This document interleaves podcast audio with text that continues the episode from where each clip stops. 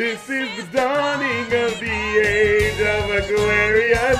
The age of Aquarius. What's going on, y'all? This is the Review a New podcast. I'm your co-host DJ. I'm your co-host Evan. And this is the podcast where we look back on films we grew up with, but through an adult lens now that we've lived life and stuff. And now have the internet, you know, let, let, I I, I, let's account for that too, right? Yeah. Like, by the way, uh, so, you know, la- uh, last time on the Review New podcast, um, Evan got to choose a movie uh, in the middle of uh, us doing our uh, movie requests where you can uh, send in a movie request through kofi.com slash rap critic. Um, and also uh, future rap um, rap critic and review new podcast episodes will now be appearing on the Rap Critic Patreon at patreon.com slash rap critic. So get with it, act like you want it. All the episodes will be there where you can see everything that I'm doing all in one place. So yay, you know, consolidation.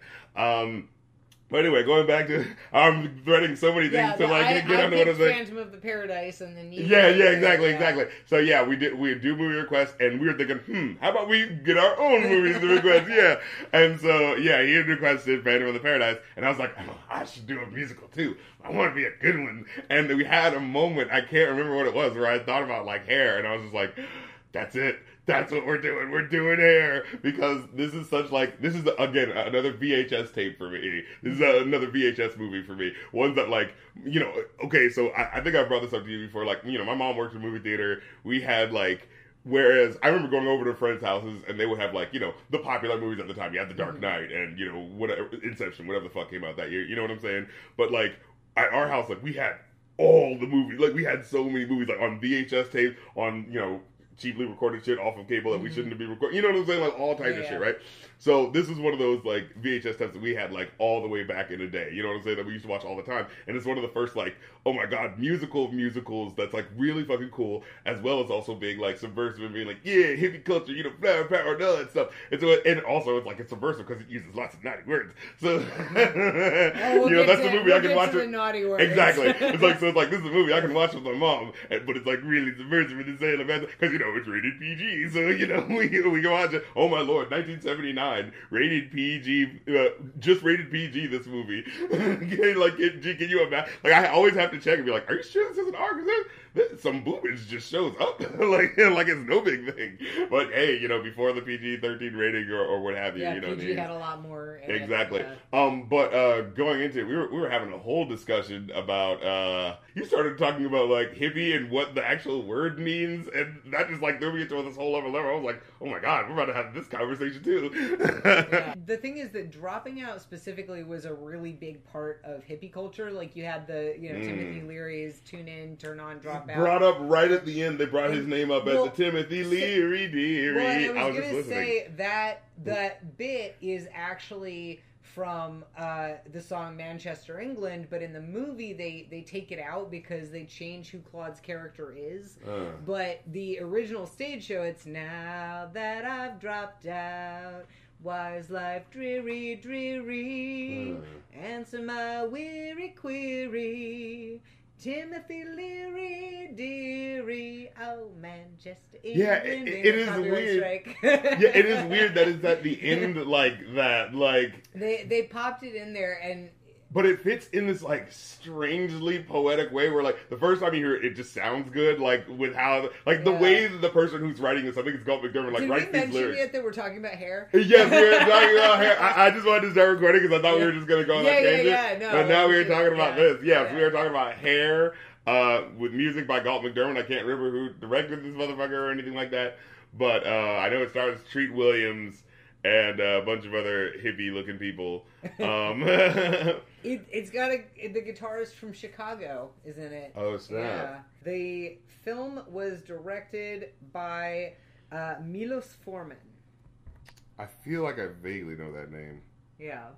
Oh my god, this Um, thing's already on got- one fucking battery. W- w- I mean, one thing. We'll see what happens. Okay. But keep an eye on Um, it. we should, yeah, definitely keep an eye. on it. We don't want to lose stuff, but Yeah. a- and uh, the the hippie chick is played by the woman who is the mute lady on Orange Is the New Black. And isn't it the um um who Beverly Darcy or something like that? The woman who played who's Uh, in uh, the vacation movies. Yeah, Yeah. The mom, the mom from Oh, my- from the uh, family vacation movies. It was so the- funny, like watching her and just having that realization moment, being like, that, that's the moment. and she's supposed to be like the cute, you know, young debutante chick in this movie. You know what Yeah, I mean? Like, but having that brain thing, where you're going like, you're a mom though. She you know, has- like yeah, she, has, she has a very posh face. Yes, and that's Her the thing about her as well. She doesn't look like young, young. You know, she looks very, she's very, you know, she's very beautiful. but- aristocratically. Yeah, yeah. She's beautiful, but her face kind of looks like a really expensive china plate. Very regal sense. looking. Yeah, Yeah, yeah, yeah. Um, That's her look. Yeah. Whereas, yeah, the other, the- Especially compared to everyone else. Yeah, yeah. the other main female character looks like a cute little like hamster Oh my God, she's like a little pocket. doll. She's adorable. Um, it's weird. So I've got so many thoughts. Oh my god, this. yeah. Uh, but uh, So, like, I I mean, just going to Timothy Leary because you, you brought that up, and I remember Yeah. when they uh, I lit, found that lyric. It is so like the only way to describe the lyric writing of this is like florid and just like so like written out in this like very ornate way. You know, with uh, the lyrics are a lot of the times. And I looked up Timothy Leary because I was like, oh yeah, is he the guy who's like, oh, tune in drama? And I found a couple quotes from him that I just thought were like interesting. That were just like, whoa, like this guy's thinking in a way that like you, you think it's gonna be like, is this a regressive thing? And you're like, oh wait, he's actually saying something like very progressive. Like what was that one lyric? He says, uh. Well, I mean, the first quote was uh, "Think for yourself and question authority." That's like the thing he's known for. And the other one was like, "Women who seek to be equal with men lack ambition." And I was just like, "Oh shit!" like it's a thing where you first are like, "You want to be equal with men? No, you should be, be better." Like we're not good enough. We need to be. You know, it's just Yeah. that sort of like, "Oh shit!" Like you know. Yeah, no, he, he was a huge influential figure. And so going back to the dropping out thing, I Mm-hmm. remember I had this teacher um, who was. Was he the one that said "tune in, drop out"? Timothy Leary, right? Yeah, yeah, yeah. yeah. yeah. Um, and I had this teacher who, uh, in college, who was of the age to be a hippie. And she, and I think I remember I was in her class around Halloween and somebody said something about they were being a hippie for Halloween. And she said, I don't understand what that means when people say dressing like a hippie or, or being like a hippie or whatever. A hippie is just a dropout, you, you know. Because Yeah. for her, from her perspective, having right lived at the time, that, hearing said, the words at you know, the time, if- the jargon coming out, like how they talked about yeah, people. it was yeah, if yeah. you if you drop out of school, you're a hippie, and part of that was that specifically for the men, um, if you were enrolled in college, you could avoid the draft. So Mm. if you dropped out of college, you could get drafted, and you know, and if you weren't going to then join the army, you were a draft dodger. And, yeah. Um, So it's like those political things like already stacked on It- top of you if you're someone who's not serving your purpose by like either going to war or like being in college. Right. You know, like yeah. Right, right. Yeah, and so obviously, you know, uh, so much of the hippie movement was a reaction uh, to the draft. Mhm. And then, you know, I think that there's, uh, you think that the hippie movement is, you know, anti war, free love, drugs. Yes. And then, th- and there's a lot of all that. Um, and then it got sort of tied in kind of with the civil rights movement and the feminist movement. But I do think that the, the, show and the movie sort of do a good job to a degree of showing the the failures of you know Yeah. sort of white male hippiness and Mm-hmm. um Excuse me. hmm the the main Like it is critical of hippies, but not in a way that um um that takes uh, that takes away from their ideology. right but it's- still critical of the human beings that these people are in a lot of these situations. Like that's what I found very interesting about this movie. It threaded that needle of like because okay, so when I first uh I, I remember hearing about like this movie um someone was talking about how like oh yeah the original play a lot of people would uh point to hair on the conservative audience and be like oh look at what these vile people you know are doing these liberal art students you know like putting all this disgusting like n- having art uh, naked people in their plays and stuff like that. And it's so funny like their reaction to it is just that base level of like Ugh, naked people on stage? That's pornography it's garbage you know like it's not automatically that reaction. But um I, there was a look something that i had looked up specifically that i was just like whoa what the hell Many were angered by scenes containing nudity and drug taking, as well as a strong anti war message at the height of the Vietnam conflict and the desecration of the American flag on stage.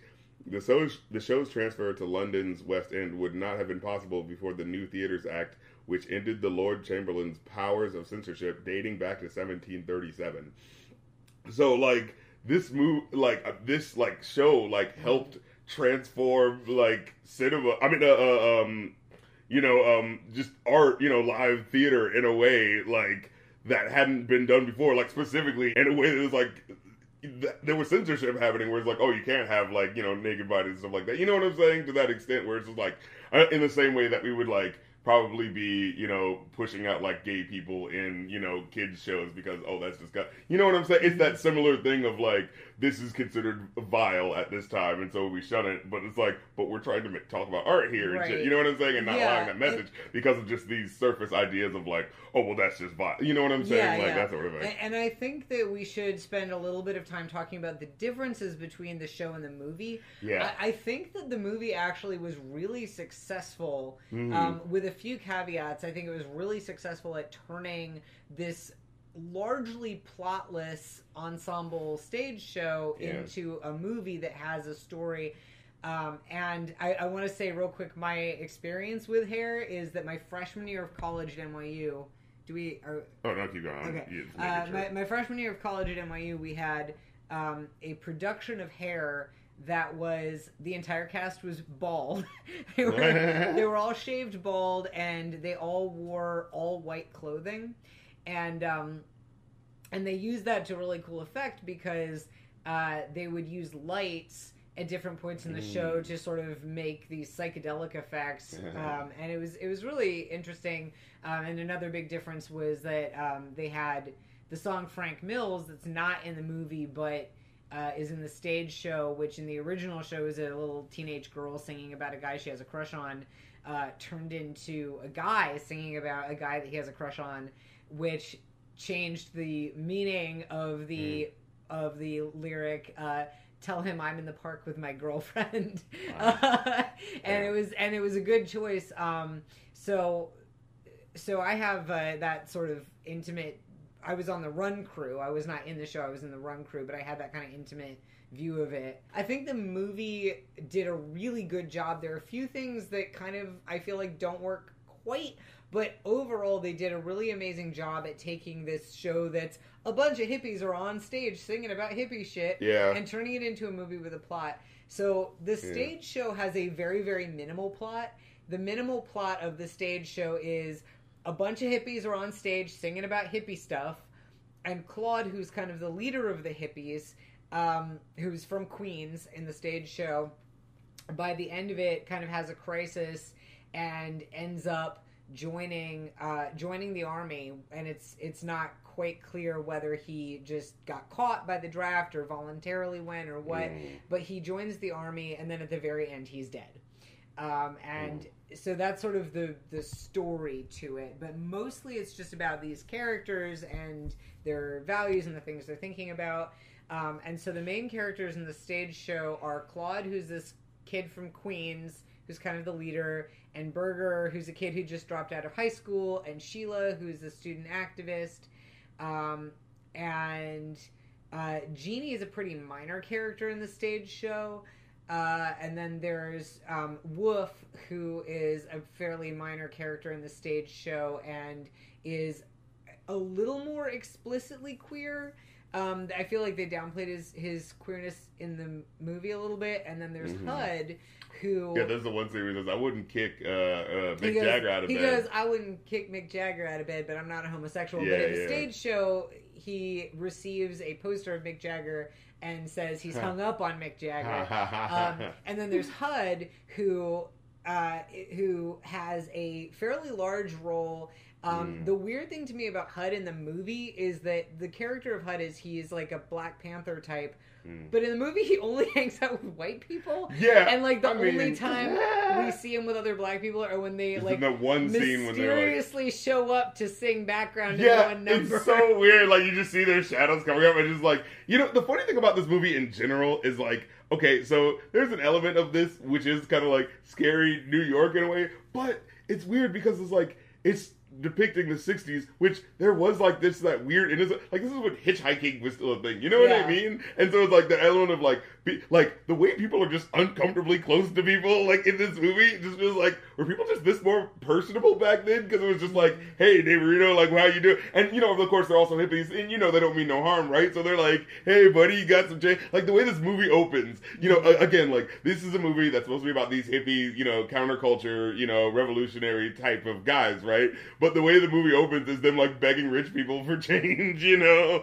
and right? Like uh, th- these snooty women on their horses, and they're like, hey, hey, you got some change, man? Hey, you got you know a couple dollars on you, you know what I mean? Like they're they're because like that is kind of what a lot of them are, right? They're like Yeah. you know poor burnouts, you know. Most of the movie like they either like they're either having a psychedelic experience or they're like passed out somewhere. Like that's really what it is. It looks really cool because like you know the musical moments are happening, but like they really are just kind of you know every, you you see at least two or three days with them where all they do is just like they go to a basically open rave in Central Park, Yeah. you know, get get some E or, or whatever the drug of du jour was. LSD, yeah, yeah, yeah. Uh, and, and then just kind of like trip out, and then they you know wake up in the middle of some what uh some like an amphitheater. yeah yeah in the middle of a park, you know. and well and so the movie what the movie does is it creates a plot and main characters whereas Yes. the stage show is all about ensemble and then you've got claude as sort of titular main character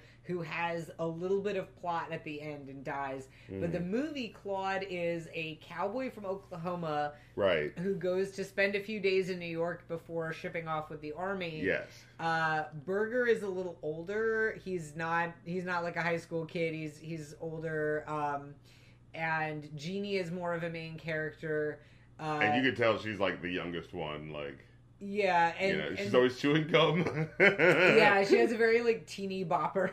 Yeah, yeah. Uh, vibe, and so you've got that's who I always thought that they were singing about in the beginning. That once upon a look of Madonna, oh, she was a 16 year old virgin. Oh, yeah. I mean, yeah, it yeah. like Yeah. the, the way these songs are interstitched in the movie is very interesting. Like they're more about setting the tone than they are about directly like saying Yeah. a narrative about something, right? Unless it's like specific points, like Right. oh, white boys is you know I a will Uncle say, right there, right? so what they do with um, uh, how can people be so heartless? I can't remember the actual that title is of the song. uh, a great They- like mute they- song. Right? They take it from in the stage show just being a girl kind of lamenting that her boyfriend's Yes. not nice to her to being a woman whose, you know, whose boyfriend or fiance has in the name of ideals abandoned her and their Yes. child. That was always a Um, moment that always like stuck with me, even before like I understood what the movie is about. It's like, huh, like wait a minute, It- it like was these a- guys were supposed to be the good guys, right? It like became a that's lot- obviously a bad thing to do, isn't it? You know, like Right, and it Yeah. became a lot more powerful. So you've got basically the sort of five man band core of, of characters where you've got uh, Burger. Burger is kind of Burger's actually more the leader of the hippies, and Claude is this naive cowboy who's come in from Oklahoma, which makes the song Manchester, England a little weird. Because, Yeah, I, I, it always Well- threw me off when I first like. I mean, as a kid, because I was like, "Wait, is he from England?" I didn't no, know what was in the stage show he's from Queens, and he's this like nerdy, you know, this nerdy kid who goes to art house cinemas and watches, you know, Polanski and, and Fellini. And- thought it was good. The heart of the movie for Tennis Fellini and Antonioni, and also his Rose and Roman Polanski all rolled into one. Like Caruso Brodowski. Yeah. I, I always, whenever I messed up the lyric back then, I would always go like, and some other fancy guy that I do not know. yeah, but but so it's like you know, whereas having him be a kind of shit kicking Oklahoma cowboy, it's like where are you where are you seeing Fellini films? Like, Yeah, yeah, where Are yeah. you, where are you getting those?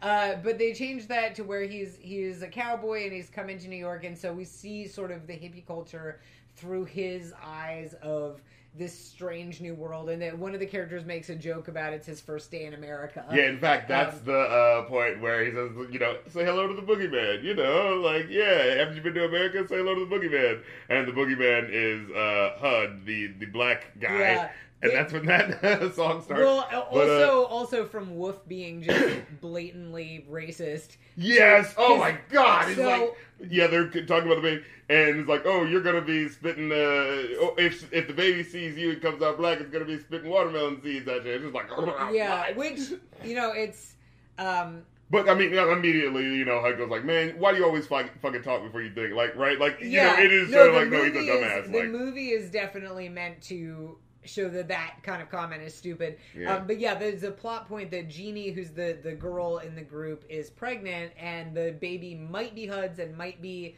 Um, and might be Wolf's, and she's Yeah. just basically waiting to see what color it comes out to know who the father is. yeah. Um, and uh, And you know, at first, this is like, okay, I mean, I guess that's how they're living. You know, the kind of scrappy young people, whatever. Also, I, I mean, I don't. They didn't have DNA paternity tests back then. Yeah, so- that's also as well. like, you kind of had to wait. Like, Yeah, yeah.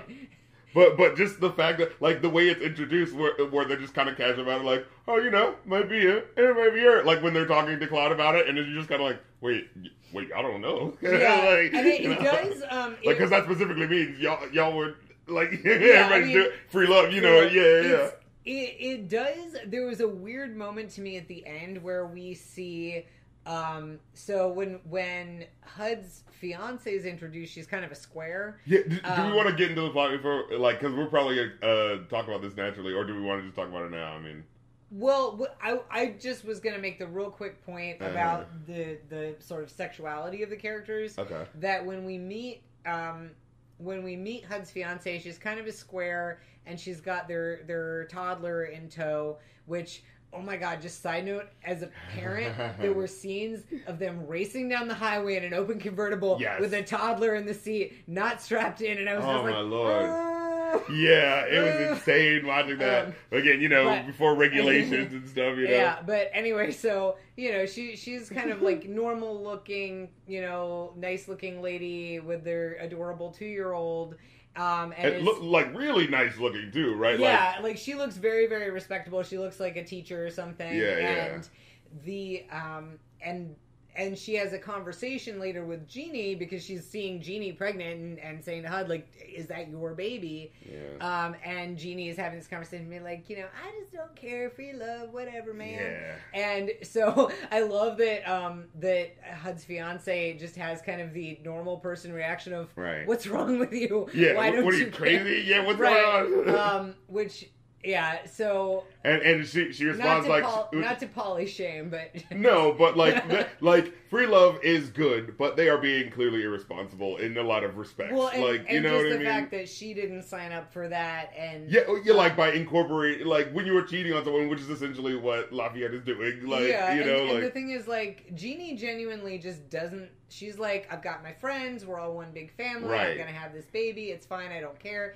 right. And again, Wolf is queer. Like, Wolf is the one who gets mistaken for a girl because he wears true. his hair in this very like princess fair. yeah, his is a lot more like Um, relaxed and down. Yeah, yeah. he, Uh, he, you know, clearly has a thing for Mick Jagger. Like he's got, he's got much more of a queer vibe. But you know, okay, he's having sex with girls also.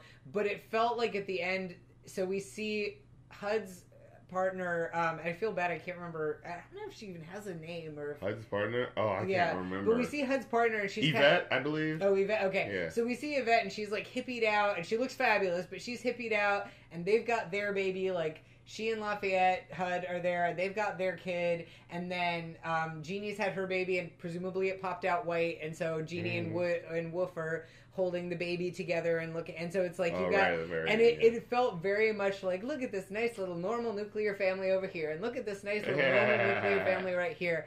And it it just felt a little bit like now kid like, Ah. like it felt a little bit tidy for me especially like given that they like- set up these sort of things. especially given that neither Woof nor Genie has expressed any interest in being sort of like you know uh, uh, like getting married and doing that and and that um you know and that Hud's fiance has very legit grievances with the way he's behaved yeah, yeah, and, and we'll bring he, that up when we and go that to he. Yeah. said how he wants to live his life and so so that felt a little bit like like some of the way that the characters were like it, it almost felt like I don't know I It seemed like they were setting up a situational drama Like, thing that they didn't pay off. it almost mean? feels like the hippie free love equivalent of queer baiting mixed with some actual queer baiting Hmm. a little bit and it's like granted now this movie was made in 1979 like i'm not gonna expect them to not have that wrapped up at the end so i'm not criticizing the movie for that exactly but just sort of noting that there is that moment that from 2021 feels a little dissonant Yeah. I, I get what you're saying. The movie starts in a quiet, cloudy Oklahoma. Um, like I said, the movie as a whole, like, weaves this story together, like, stitches these songs that aren't, like, related but carry the themes of moments in really strong ways. Um, and at, at the beginning, uh, I noticed he's wearing yeah the cowboy hat. I didn't really like peg him for like the cowboy type of guy because he seemed like he was. I mean, especially the way they paint him in that song, Manchester, England. Like I thought he was supposed to be more of like you know high art society type of guy. You know what I mean? So like it, it just kind of threw me off. But uh, yeah, in the church later on in the. Uh, uh, what would you call it? The illusion that he has. Yeah, he's, he's- wearing he's a cowboy hat. You know? Balls. on Yeah, yeah. so, oh my God, there's such a strong initial visual that brings us into N- NYC. You see him going through uh, one of the tunnels in the underground part, and it gets dark. And I had to rewind it when I watched it today because I wanted to make sure like I could see like what was happening. And like, so yeah, it goes in the underground tunnels, and you see like the the lights like lighting the way under the tunnels, and you see those like sort of fade out as like what looks like someone like juggling torches in the dark like comes closer and closer in the middle of that. And it's such a fascinating initial visual. Because like you see that you're just like what the hell is that? Like you're initially just like like it's such a like this movie is such a you know doesn't use a lot of like you know big showy graphics or i mean uh, uh, effects and things like that right? It's just little fun visual tricks like that that just like pull you in visually to be like oh my god what am i watching right now? Wait what is yeah. that? You know? And it, as it comes closer you can kind of see it's someone juggling like torches but like at first you just see it's just all these little points of flame just like flowing around you know? And it looks I, so I- weird. I don't think I've said yet, but the dancing in this movie is fantastic. It is dancing is so cool. It, and there's even scenes where like you know the main hippies like they're not like great dancers, but they're just so energetic in what they're doing, and the and the movements are so good Yeah. anyway that it's like you're just having a good time. Because there's one point where like the uh, genie, she's not like as the best dancer, but of course she's fucking pregnant, so Mhm. you know. But like it's still so fun and like cool what they're doing. Well, know? and they also have a lot of professional dancers. They also have yeah, yeah, and the main cast and it oh it shows really yeah yeah. amazing, yeah. Um, but yeah, you, you go from that amazing like looking visual that starts you off, and then as uh, Berger is reading his draft card, basically saying like you know this you know card can't be damaged, and the person who you know takes it must you know come in immediately, and of course you see all of them like lighting you know their matches to like burn it out. Uh, but but as he's reading it, you see all of their faces like zoom in through the darkness as they're reading it. It's such a like cool visual like intro. Like these are the faces of the you know the what's the word the indigents or or the uh, what would be the word for it? You know, the Reprobates. yeah, reprobates. Yeah, you know, and, uh, and of course you see Genie like chewing the gum, just initially looking kind of vacant. Yeah. Uh, but yeah, you just kind of seeing all of their faces like zoom in at you. Um, yeah, as Berger's reading his draft card and burning it, and um, what I like about this movie is that it is so organic with how they cross paths because it's just like uh, he runs into these hippies organically when he's like, "What? What happens?" They rent a horse because they're they're bothering these girls riding through Yes. Central Park on horses. Again, because So- it starts off with them begging for change, Yeah, like so- these hippies. they're they- just kind of like, "Hey, you got the money." Yeah, so then they rent a horse to chase after them, but they don't really know what they're doing, and they fall off the horse, and the Yeah, horse is getting that's what away. happens. And uh, and so conveniently, this cowboy runs up and jumps on the horse and gets the horse. Right, right. And then he and he starts- sees the cute girl and he starts showing off clearly. He's like, "Oh, look, I can jump over here with her. I can Yeah. do that." Yeah. Yeah. And you know, th- and that's when they go into the number about, uh, you know, uh, uh, my what is it? Goddamn! Why? As soon as I need to sing it, yeah, Time she was a 16-year-old virgin. Oh, oh Donna, oh, oh, Donna, oh, oh, oh, looking for my Donna. Oh, oh my God! Have you seen my And it's like, 16-year-old? and, and again, it's like, why do I always have to be about sixteen-year-olds? God damn it! yeah, but like also in the original, they're all like sixteen. Yeah, that's true. That, that's true Yeah. as well. Yeah, yeah this true enough. the, the these were the people who said never trust anybody over thirty. the thing about it is the hippies in this movie are kind of dicks. You know, they're shirking their interpersonal relationships for their own vindication, personal freedom. Uh, and while their hearts are right, there's a base selfishness that definitely feels embedded within you know them inter like personally. You know what I mean? Um, but uh, what what I find interesting is the conversation that they have when they start actually talking. Right? Like so. Uh, you know, they're talking like, "Hey, man, you know, where you from?" Like, "Oh yeah, he's about to get off the horse," and he's like, "No, man, don't get off, man. We still got 15 more minutes. Like, you know, let's fucking hang." And he's like, "Oh no, you know, I gotta, you know, I get gotta get my days, you know, start. I'm trying. I got, I have plans to like go to the Empire State Building, and like." It's one of those moments where like they're like you know these are common New Yorkers. They look at this guy like on oh, the square. He's going to see you know the classic the tourist traps. Right, he's going to the you know uh, uh, Statue of Liberty. He's going to you know the Empire State Building. This is what New York looks like, right? Yeah, you know, yeah. and uh, so and they say he he kind of and he so looks like a square. It's like he he has that like look where it's just like he looks like he's like a especially afraid of them judging him for being a loser. Like there's that special look on his face where he's like, oh, I know him. Yeah. He like right, like so awkward. Yeah, like it's not that he. He never stops being awkward. Yeah, and you know, there's one moment in the movie where you see another character who's similar to him when they when they jack the car. Right, the main character Claude, he's like just feels like he's you know exposed for his uncoolness by these people and is a nerd. Claude you know what I mean? Claude like, is a quiet, shy cowboy. Yeah. The uh, the wealthy Who, who's like isn't yeah. used to these big she, ideas. Sheila's yeah. wealthy brother is more of like a blustery, loud, rich nerd. Absolutely, absolutely. Very, very different he, type. He, has got uh uh what's that guy from um uh, Ferris Bueller's Day Off. The, uh, yes, he's got that energy. Yeah. he uh, looks like the guy who too. shits a di- who could shit a diamond if he ate a coal. You yeah, know he, what I'm talking about? Yeah, yeah. Like yeah. But yeah, the, the, way the dialogue unfolds, it's like I think it's interesting because you know, the hippies don't like hate on him for like saying he's going into the army. Actually, like they um like you know of course they have their political views, right? But at first when he says like he says like oh yeah I'm just gonna be here for a couple days before I you know, go into the uh, the army, you know, and and he looks at them, and there's a moment where you kind of see like Berger, like he smiles and like looks at the other guys, like eh, it's, it's all right, and like, but when he says army at first, they do a reaction shot of like Jeannie and Wolf, and they're kind of like they have the look of like, oh, oh, that's what you're doing with your life, man. Like, there's that initial thing of like, oh, oh, no, but it's not like a, ugh, like it's not a disgust, right. it's a sort of like oh man, that's a drag, you know, like giving your life to the system. You know what I mean? It's that sort of feel. But then when he looks at them, they kind of have that look of like, hey man, you know, do your thing. You know what I, you know what I'm saying? Like there's the initial reaction of like, of course I'm not like I don't want anyone fighting, you know, and words bad. But like they don't get in his face. They're kind of like, hey man, you know, right, like yeah. you know what I'm saying? And so I like that there's like that initial respect there, you know. Um of course, now let's. That's not to excuse again. They are still douchebags, especially Berger, especially later on, when okay, so the whole point of like how the plot unfolds is that he's trying to like hook. Uh, uh Berger is trying to hook uh Claude she- up with Sheila. Yeah, Sheila, this yeah. cute girl that they saw, and it's like, oh man, uh, what happens is he's following her on the horse and doing little tricks for her, you know, to show off, and then they end up getting split down a path uh, because he's busy doing a trick, and then like they end up diverging on a path where it's like, oh crap, I didn't see where she went, and he tries to go back, and you know she's not there, and that's when the whole conversation unfolds. Um, but yeah, the the so he says like, uh, yeah, I'm you know I'm trying to just you know see the sights and have a nice uh, have a nice time in New York before I you know have to ship off to war, you know. Uh, and and they say like he's he's talking to me. He says like I need some change. Uh, and he's like, why? He's like, oh, no reason. Just you know, she's pregnant, and you know, we haven't eaten in two days and it's such like a, a, a it's like he's so casual about their like absolute destitution, you know, like in a weirdly jokey way, but still in a kind of like, uh, oh, that's really bad though, like you know, yeah. like um, but he he reacts to him. He's like, I don't I don't believe you, and he's like. Where are you from, man? You know, and he and he tells him where he's from, you know, uh, and, and, like they kind of laugh and go like, ah, oh, you know, he's he's not from around here, you know, whatever.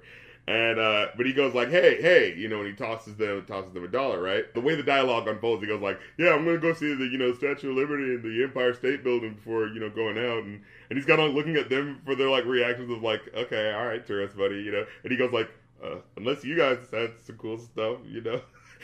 like I just love the way he says it. Like it's just like kind of like oh, is this not cool? What, what would be a cooler thing to do in New York, guys? Yeah, you know, like yeah. it's. Uh, I just love that, like the way the they have it on earnest, like just little interaction as like the little city guy to like the big city people. You know what I mean? Um, and he says, um, you know, yeah, yeah. But after he mentions, you know, the, he's going off to war, he's like, you know, it's like, all right, hey, you know, they kind of have that feeling like, all right, you know, do what you got to do.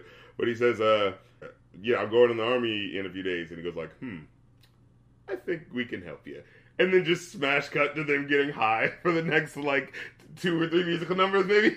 yeah, but it's it's it's a great musical moment of just like you know, again, like the dancing is so incredible. At the very beginning, um, with the iconic song "Age of Aquarius," when you see that like black woman with the flowers in her hair, it's so iconic looking. Yeah. Uh, you see all these people dancing. Uh, this one Asian woman in brown specifically, they, there's a one cut of her where she just looks like really fucking cool. Mhm. And uh, your wife like commented, she said like, you know, this kind of just looks like a bunch of people doing tai chi in the park. And like this would actually just be like a normal occurrence now, but this looks so weird and freaky deaky for all these people to be dancing and moving in in Central Park. Shouldn't you just be walking your dogs and being all normal, you know? But it's like, yeah, that is like people just have tai chi classes where people would just be moving like that all the time. Oh yes, and that's when he asks her at that one point, You know, they're getting high, and I'm pretty sure she's getting high too, Jeannie, the one who's pregnant. Oh yeah, she is. I mean, and then Oh, was like, "Wait, you're pregnant? Are you serious?" And, Yeah, you the know, treatment of children in this movie is just so blah. Like, in that one point where there's just like two naked kids being Yeah. led by like, we just see their butts. I'm just like, guys, like, put some clothes on your kids. Like, come on now. Like, they're perverts out here. Yeah. Like, but um, but yeah, he goes like, oh, you know, are you really pregnant? And he, and he goes like, yeah, you know, and they start having this thing about how like, oh, you know, uh, it, he could be the father or he could be the father, and it's like, wait, you don't know? And he's like, yeah, you know, eh, we'll know when it comes out. If he comes out all pink and squishy, you know, it's uh, Wolf's uh, kid. If it comes out all black and bronze like me, you know, like it's gonna be my kid. And that's when you know what's his name says the pretty offensive thing. But then it's like, oh, you haven't heard offensive yet. Then, yeah, then we get the song We- that. Yeah, Oh yeah, I'm uh, Colored Spade. it's like whoa. yeah, where where my wife and I are just sitting there like just frozen, like yeah. I knew this was coming. It doesn't make me less uncomfortable.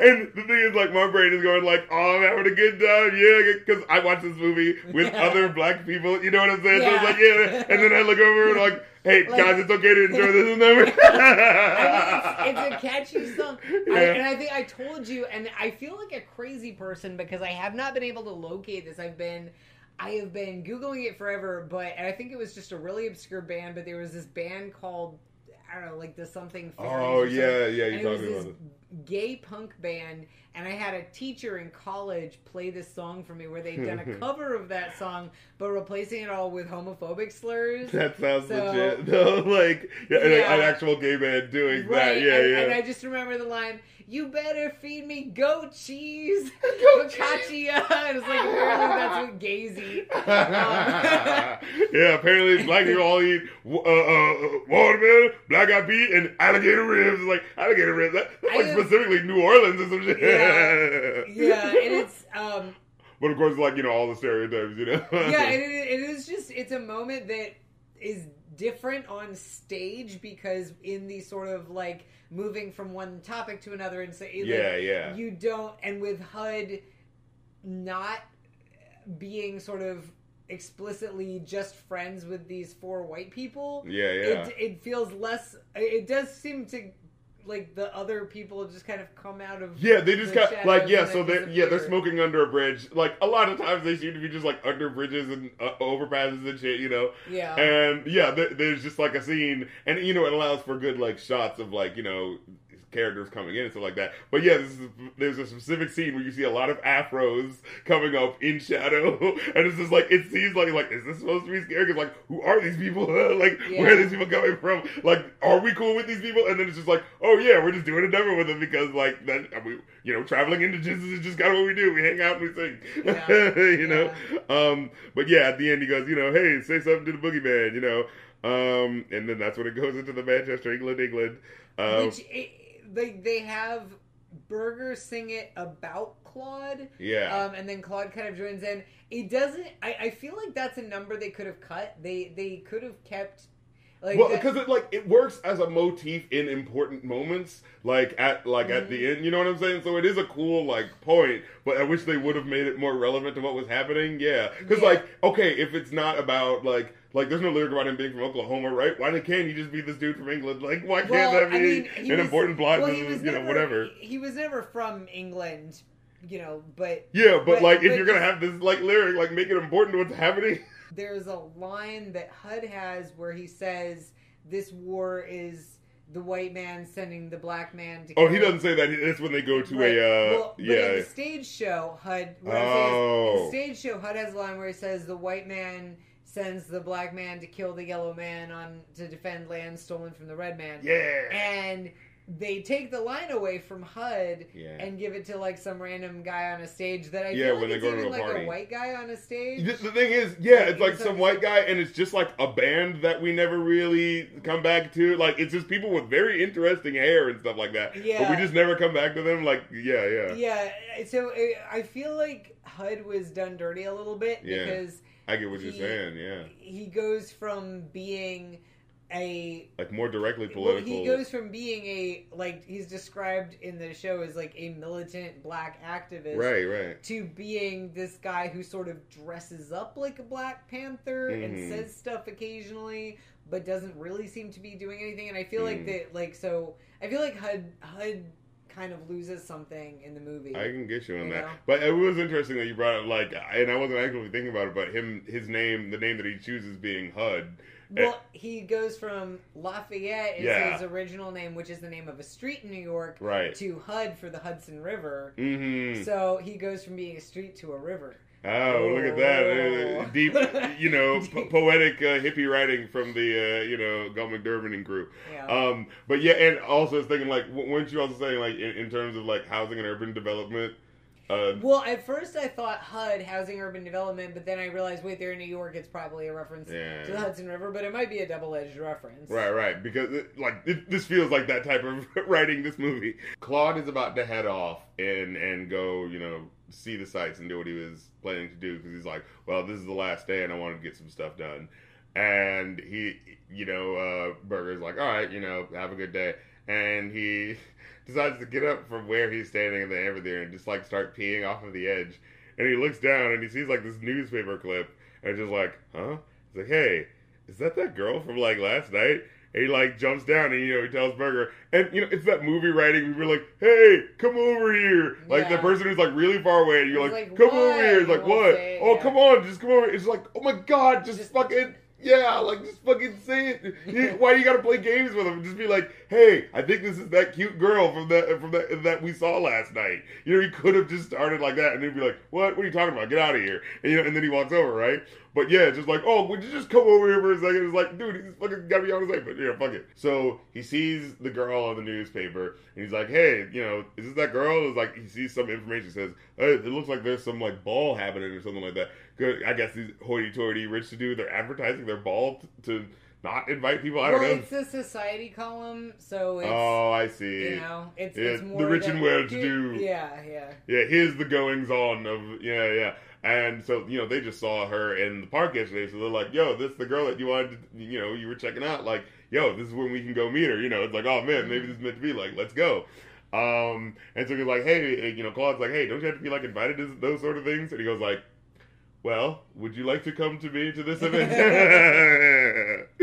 and so they go to the event, and um, funny thing is, uh, when they get there, Claude actually like has a little tie. You know, definitely like the seventies Yeah, version of takes those. a tie out of his pocket. Yeah, yeah, and puts it on so you know tries to look presentable. But it's funny. The old man like first points out him to be like, "Hey, who's that guy?" And those guys and those guys. Like I just think it's Whereas funny they, they the first pointed out Claude. like- yeah, because the others are in full hippie regalia. Yeah. And Claude's just wearing a brown suit. yeah, he's like, it's Uh, all right. Like, yeah. oh, not well to do enough looking. I just I love that like so Berger goes off on his own. Um, Hud is standing by a table where Wolf and um, where Wolf and Jeannie are sitting, and somebody says, "Who's that guy and those two girls?" Yes, I remember my brain going like, wait, wh- who's the other girl? It's And my brain had that just moment. Wolf- it's just yeah, Wolf- being that pretty. yeah, yeah. Um, and Vinny so. Thirst Quarter. Oh my God, is Wolf pretty? Ah, that's your corner. Wolf- I see. I didn't know who it was gonna be. I just- I thought. I see. I thought you might have gone for uh, the main hippie there. Berger, I mean, Berger's Yeah. like Berger's got you know Berger's got Berger's got. Berger, Berger, but Wolf is that's Wolf, your, that's your guy. Wolf, That's Yeah. the guy you wouldn't kick out of bed. so they're having the dinner and they're all sitting down and stuff like that. Eventually, the old man goes up to Berger and goes like, uh, "Excuse me, sir." It's like, you know, who, who are you people? You're, you're not invited. I think it would be best if you leave. Da da da. And he goes like, you know what? Like, we came here. We're gonna do something real quick. Hold on. And you know, the way this dialogue unfolds is really cool and funny to me because it's like, I, I don't think you'd have like a conversation this like, you know. I don't know, or maybe uh, I, maybe I'm judging too much, but like uh, even from like a music video, I mean not music video, from like a musical perspective, the way it's set up is that like he's trying to say this thing and he's trying to like make this big announcement, and I feel like in most musicals it'd be like he's just saying his thing, and sure someone's like kind of interrupting him maybe, but like he mainly gets his point out. But like no, for like the first minute and a half, the person keeps trying to interrupt him and being like, no, I don't care what you have to say, I, your friends need to go, and like the dude's trying to talk, like Berger's trying to talk, but he keeps consistently interrupting him in a way that's just like, yeah, no, someone would do that for a long time. And he's like, no, it's like, it's like I don't hear, I don't care what you have to say, I don't care what he's gonna it's, do. It's uncomfortably realistic. Yeah, or you're just like, oh my god, like, and you just got like, is the song gonna happen, or are they gonna get kicked out? Like, is, will they have enough time? You know what I mean to sing before the police come? You know, um, but yeah, so um you know, and, and Berger starts saying something that I think is interesting. He starts going like, "Hey man, do you know what that man's gonna do?" He's pointing at Claude. He's like, "Hey man, you know what he's gonna do?" And he's like, "You know, I don't care what he's gonna do. I don't care." He's like, "Hey man, he's gonna fight for you to save your life, man. You should care. You should care what he's gonna do for you." And again, it's another moment where you're like, Berger's like standing up for the you know nerdy you know soldier guy. You know what I mean? In a way that's like really kind of endearing, you know. Um, and of course, he's doing it again because he like as much as I'm saying, uh, and I think I brought this up earlier, like these people are doing this stuff from like place a place of genuine love and of heart. Like they're still being kind of dickbags about it. Yeah, you know, like, you know, those people really didn't necessarily deserve to have their right. stomped all over. Although that one lady what was. She was down lady, with it. This lady who, from the minute George Berger stands up, is like she's like at a Magic Mike show. She's oh, she's about grabbing, to throw up a five. Yeah, she is literally grabbing for his butt. In fact, in fact, I had watched earlier in the scene where they're like out and about, where they're just kind of like talking before like the actual like uh, uh, party scene. Like I mean, before the part indoors, like where they're just outside. He's actually talking to her then too, like because he's like twirling her around and like, hey, how you doing? So he's been talking to this chick the whole time. Like he, so he's been serenading. You know what I'm saying? These, these, these older ladies. You know. Yeah. Um. So you know, maybe if he would have talked to the right person, hey, maybe maybe it could have worked out. But unfortunately, uh, that's not how it goes down. But yeah, uh, the older man says like, "Well, I'm going to get the police. I'm not going to muss myself up. You know, that's what I'm going to. That's what I'm going to do." And he's like, "Okay, uh, head out." You know, and the dude's wearing a suit, so he just goes like, "Penguin," you know, and he's like, "Uh." Uh, and I think another guy comes up to him too. He says like, "Hey, I'm going to tell you, get your ass out of here Yeah. now." Yeah. And again, it feels like a musical number is not going to happen because it feels like it's being interrupted. Yeah, yeah. like, but then finally he goes like, "It's like, is that what you wanted to say to me?" He's like, "Yes." He's like, "Thank you." So anyway, I wanted to like Berger's It's so it is so funny. Yeah. And so because he knows that he knows that these guys in their nice suits are not gonna like start throwing punches. Right, because he actually goes like, "Huh, come at me, hey, pull me out," you know. He says this really sentimental part. He says like, "Hey, man, you know, uh, he just want like my friend is coming here and he's about to go to war and he just wants to see this cute girl, you know, just so he can have a picture in his head of this girl before he goes fighting in the jungles for us. You know what I'm saying?" And you- know, the the guy goes like, "You've got a, no." The woman, the mother, I think she goes. and She interrupts him and goes like, "You've got a hell of a nerve, young man." and that's when he like kind of sits down and gets into the I got life, brother. I got rainy days, cousin. you know what I'm saying? So he fucking goes off and starts singing. And man, when he gets up, like I feel the moment of unnerve because there's lots of lit candles and lots of like It's glass like, and shit. Legitimately dangerous. Yeah, so like he starts walking, and immediately someone like pulls the first uh, uh candle candelabra or whatever away. So it's just like, and there's that immediate moment of like, yeah, was someone gonna move that? Like, was he just gonna kick that aside onto someone's lap? Like, what the fuck? Okay, so there's a genuine reckless.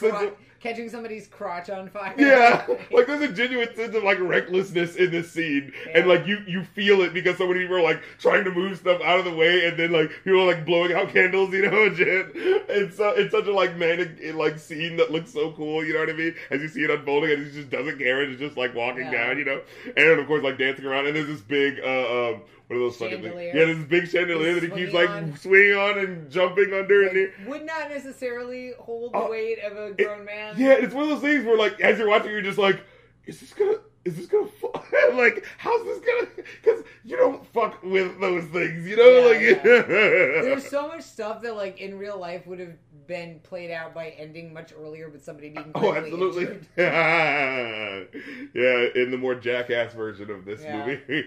Um, but yeah, uh, let me see. Oh, and so again, so after after this, uh, they of course get caught by the authorities and, and taken to jail. and the judge is like, "Hey, you know, fifty dollars bail for each one of you." And uh, Claude's just like, hey, you know, I got the money. I'm getting myself out. You know, fuck this. you know, like, what loyalty do I owe to you, to you guys? Like, fuck that. And uh, but Berger stops and like, hey, man, let me get out, and I'm I'm gonna get the bread. You know, I, I'll be able to get it. And he goes like, "Hey, you know, why should I trust you?" You know, it's like he's like, "Oh man, what's the matter? Don't you trust me, man? Look, come on." He's like, uh, "Of course not." And he's like, and, but then uh, uh, Hud goes like, "Nah, man, he's just gonna leave us to rot. That's all right. You know, just let him leave us to rot. You know." And you know, Claude goes like, "No, no, I, uh, you doing this sort of like, oh, no, no, I'll, I'll make some calls." He was like, "Yeah, yeah, call my mom." like, you know, it's like I don't believe you. You know. Um, but then he goes like, okay, you know, they, they say it's like, hey man, how are you gonna get the bread? You don't know nobody in the city, you know. And the Berger says like, hey, let me out, and I'll I'll be able to bail us all out. And you know, they let him do it, even though they are all skeptical of him too. They're like, hey man, don't screw this up, man. You better get that But money. I feel like Berger is a safer bet for everybody because at least Yeah. they all know him, Yeah, whereas yeah. they don't know Claude that well, and Claude could probably feel a little safer knowing yeah. that Berger would at least get his other friends out. Yeah, yeah, yeah. And um, so uh, they while, while they're gone, the next musical number happens. The the titular hair, um, while he's like walking down the street and while they're like doing the jail scenes, and it starts with him. Uh, uh it starts with Wolf in the. They, they're trying to cut his hair, which Right. like Why would they cut your hair? Like you're not even in like jail for a full weekend. Like right, like you know, like I mean, I guess they used to do that. You're in jail, and they're gonna they're gonna go ahead and Mm. just strip you, and so he starts going no, no, no, Yeah, no, yeah. no, and and shaking his head around, and so He, he looks like basically like up- Wayne or Garth in like uh, Wayne's World, Yeah. you know, with the way he's And acting like. so winds up in front of the uh winds up in front of the uh What, jail psychologist Yeah, yeah, yeah. who's basically trying to find out if he's a homosexual Yeah, like that's the only question and she he seems to have. denies being a homosexual in the gayest way possible. He's just like, well, I wouldn't kick Mick Jagger out of bed, but no, sweetheart, I'm not a homosexual. Yeah, yeah. And then he's like, she's like, well, why are you so hung up about your hair? And he sits there, and you hear him in The voiceover music starts. Yeah, yeah. singing. Such a "She fun, campy, silly part. Why I'm, I'm such a hairy guy. And he's just kind of looking like he's like trying to And figure out what his answer is. Right, You know? and, then, it's like it's kind of an awkward little bit of acting because he's Yeah. got to just hold still over the voiceover, and then he starts harmonizing with himself, and then it turns into this wild jailhouse Yeah. ballet. But a, but he answers Yeah. the question in a, like he does answer her, but it's in that way where it's like the lyric that comes up, he answers, he sings out loud, Yeah. but it's like so the line is like I'm hairy, high and low, and you know, the answer to your question is like you know yeah why do you like want not want your haircut so much? And it's like so you hear that in background like echoing I'm hairy, high and low, don't ask me why, and he just goes don't know, you know, Don't the- know. yeah, Yeah, yeah. harmonizes at the front. Yeah, yeah. And um, you know, so then we get into the actual song, Give me beautiful hair, long beautiful hair. And it comes that one part, you know, oh say, can you see my eyes? If you can, then my hair's too short. Down to here, down to there, down to there, down to here, so.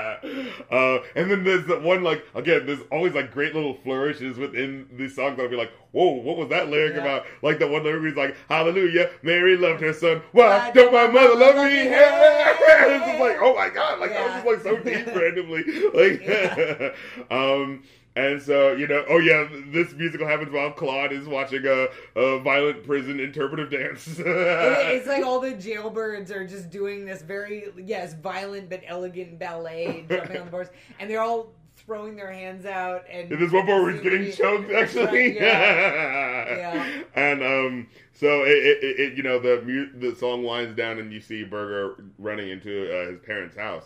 And is it what were they Italian or were they Jewish? Uh, I think well, Berger's dad is definitely Jewish because Berger is Yeah, that's what I was thinking. Like But Berger, think is, his but the mo- mother feels like I think Italian. his is Italian, Ah, yeah. which yeah, not uncommon in New York. Right, right, of know? course. So yeah, I think Berger's got an Italian mama who's got a little bit of an accent, and um, and the, I love the interaction with his parents. His oh, dad it's is. so sweet. his dad's just sitting there looking at a newspaper like, "Why don't you cut your hair? Why are you such a disappointment?" get a job. Do something Yeah. that'll make your and parents then, happy and for then once. his mom kind of winks and pulls him into the kitchen.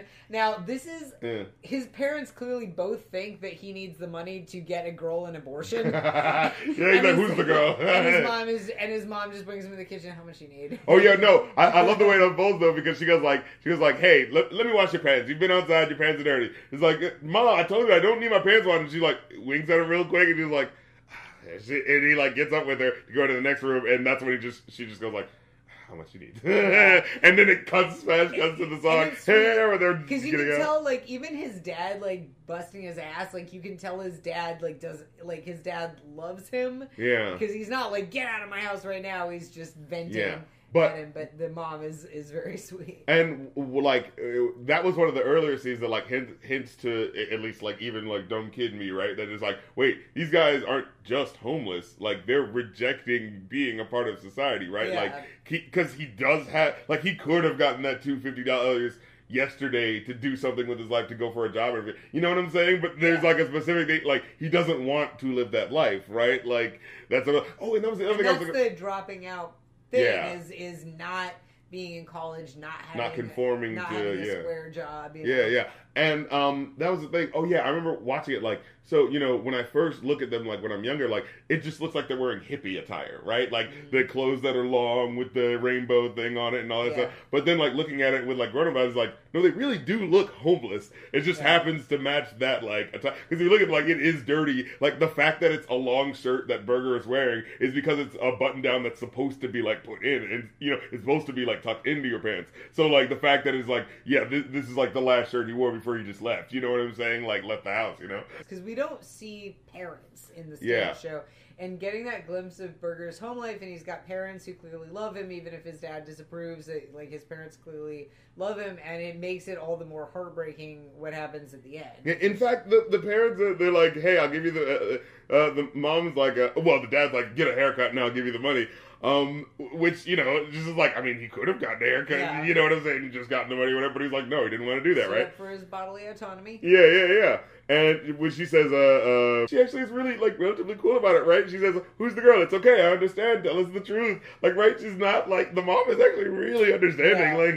Like, um, but uh, yeah. Uh, oh, and this is where you know they get out and yeah it's like, Like a they- big hippie fest you've got these like giant giant paper mache heads going Yeah, around. that's such a specific And, weird like um, thing that gets in your face during like the more hallucinatory moments that just yeah, freaks it out and even they have, more. they have Hare, they have Hare Krishnas. Yeah. have- It was like peace, power, freedom, happiness, peace, power, freedom, happiness. yeah. yeah, it's that it's so trippy. It's really, um, but, but they're at this like big concert and there's a band going, including this guy in a white tuxedo. Really well dressed dude. He's like an old fashioned melody. And he's like Yeah. just singing really well. And he's just like, who is this guy? And it's like, it reminds me of like, I think, wasn't it at Woodstock? Like, there was like a, like, you know, they had like the actual, like, you know, countercultural groups at the time, but they did have like one or two, like, of the old school, like, musicians or whatever. Which is like, I mean, all right, I guess it is a music festival. I guess, Yeah. you know, sure, whatever. It's, the it's, audience is it's there. a kind of nice gritty incongruity there. Yeah, it's fascinating because it's like he fits in a strange way musically Yeah. with what's happening. There's a guy who looks just like John Lennon, uh, doing sort of a, a fake communion putting. uh, Oh, you, yeah, wait, he has a star, red star on his face. That's what you're talking about. Yeah, yeah, And you're he- so right. he- he's sort of acting the priest in a LSD communion, and Yeah. people are knelt in front of him with their mouths open, and he puts LSD sugar cubes in their mouths. Yeah, yeah, yeah. As a Eucharist. And uh, um, yeah, and that's when he says the Vietnam is white people hiring black people to make war on the yellow people to defend land they stole from the red people. It's like yeah, and it like goes off. to You be know? Yeah, yeah.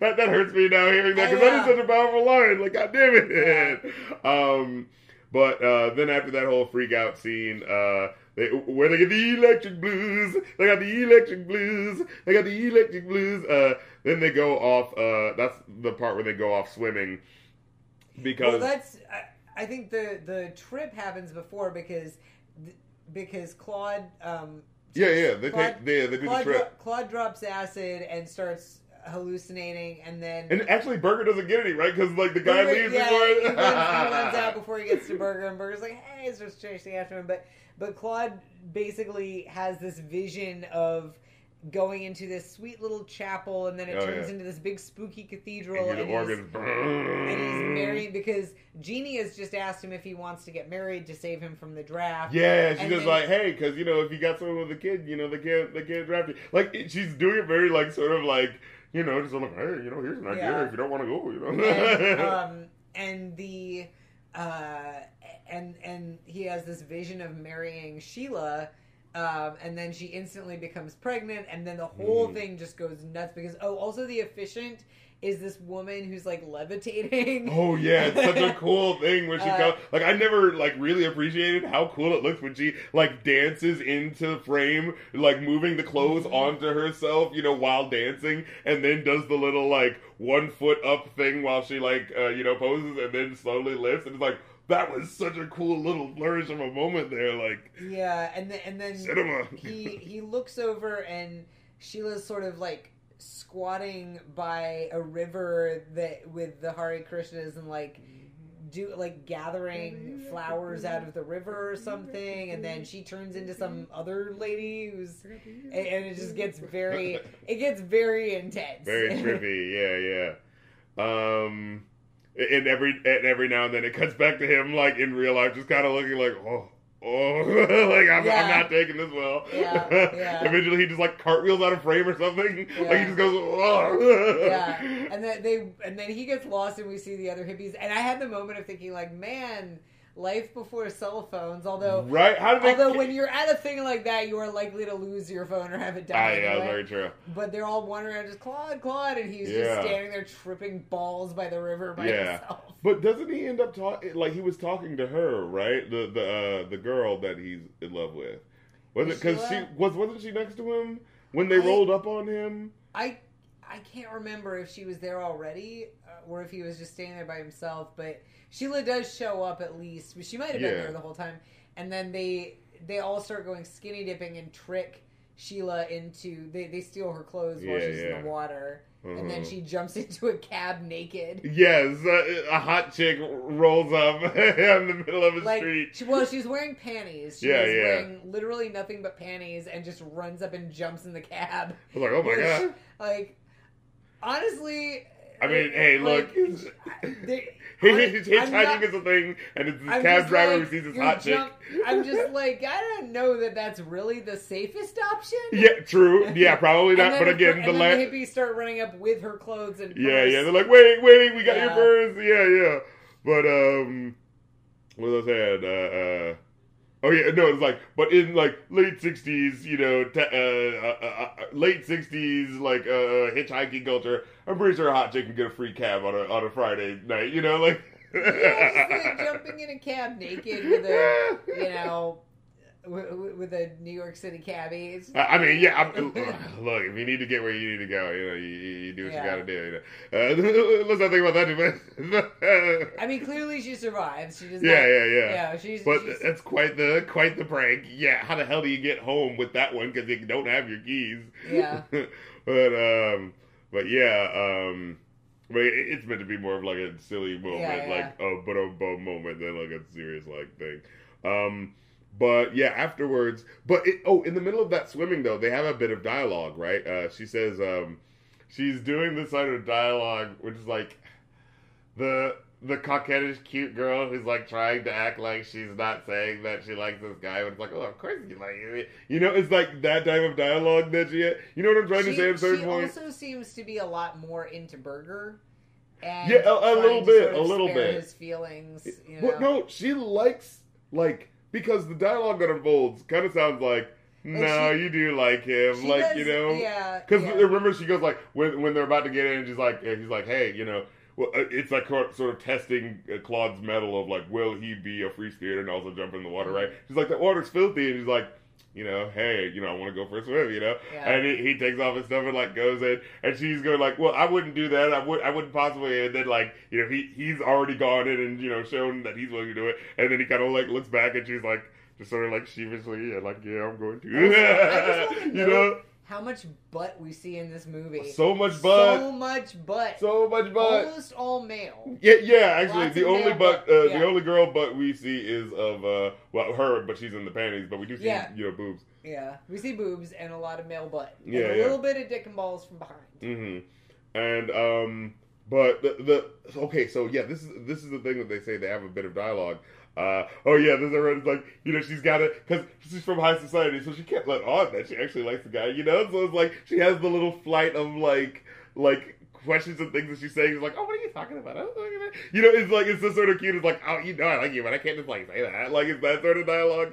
And uh, but there's a part where she goes like, uh, He's like, well, you know, you're talking to me, but you know, he said that you're going to the army, so you know, if you're going to the army, I mean, what's the point really? And and then he goes like, oh, so if I wasn't going, it would be different. And she goes like, well, I, I don't know, maybe I, we don't know what the circumstance of that would be. You know, you're like doing the sort of like, oh, just, Yeah, yeah. what is it? And then he goes like, well, maybe I won't go. And it's like, oh, you expect me to believe that? Go ahead, you wouldn't go to a war just for me. Like, okay, you know, again, Yeah. she's being like, uh, you know, she's doing the little sort of like, oh, go on now, you you would you like cut out a war just for a little of me. Oh, no, get out of here, you just, I mean, you know what I'm saying? Like.